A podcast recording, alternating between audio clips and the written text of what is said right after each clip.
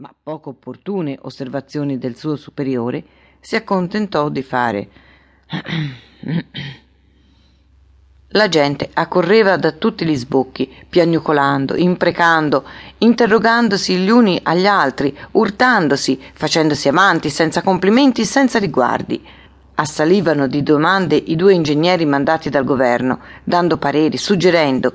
Gli ingegneri rispondevano sì, sì, frettolosi, chini sul fiume, tentando col piede la resistenza dell'argine nei punti più deboli. Che gradi abbiamo, Tony? È salito ancora di mezzo centimetro, rispose il barcaiuolo dopo aver accostato il testone grigio alla pietra, facendosi lume con un fiammifero. Un gemito scoraggiante serpeggiò nella folla. Qualcuno che non aveva compreso domandava Che cosa? Che cosa? È salito ancora mezzo centimetro. Un gruppo di donne circondano il sindaco. Signor Sindaco, se permettesse una processione in onore di San Giovanni Nepucemo, che è sopra le acque e ha fatto dei miracoli. Il sottoprefetto interruppe. Che fanno qui le donne? Via le donne, andate a casa. E i bambini? Anche i bambini. Via i bambini, via, via, andate a casa. Il sindaco lo rabbonì, dicendogli piano che mai vuole che facciano alle loro case, se non possono nemmeno coricarsi in questa notte sciagurata? È vero, è vero, ma le donne non le posso soffrire, mi urtano i nervi. Oh, in certi casi si intende come questo, Luzzi. Prese per un braccio il suo segretario. Telegrafate subito a SE, il ministero, che occorrono denari, che il fiume ingrossa sempre e che lo stato morale della popolazione è depresso. Il segretario correva. Luzzi! lo richiamò. Aggiungete che le autorità sono sul posto, incoraggiando e aiutando. Un omino, vestito di nero, col cranio coperto da una papalina di pelle, si avvicinò al gruppo delle autorità biascicando tra la spalla del sindaco e quella del sottoprefetto. Monsignore mi manda a vedere se la sua presenza è necessaria, a dire il vero, ai suoi reumi che lo tormentano. Ma stia comodo, monsignore, esclamò il sottoprefetto curi i suoi reumi. Qui occorrono più braccia che giaculatorie.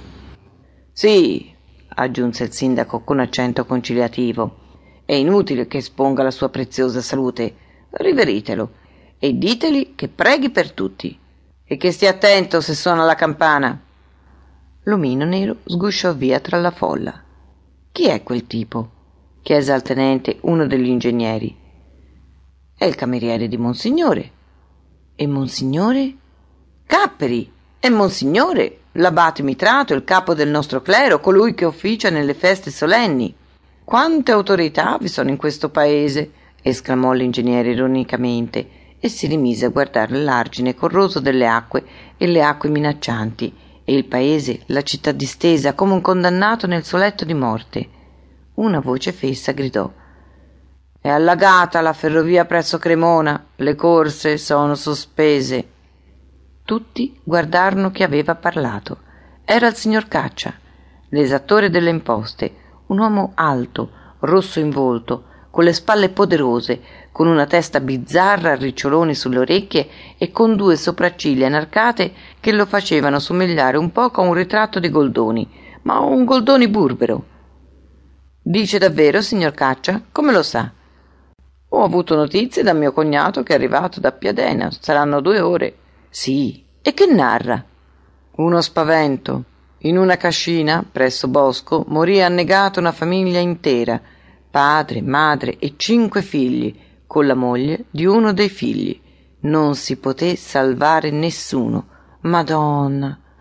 I fondi del marchese d'Arco sono tutti allagati, il frumento rovinato, dell'uva non si parla nemmeno. Cinquanta famiglie di contadini che non sapranno che cosa mangiare quest'inverno.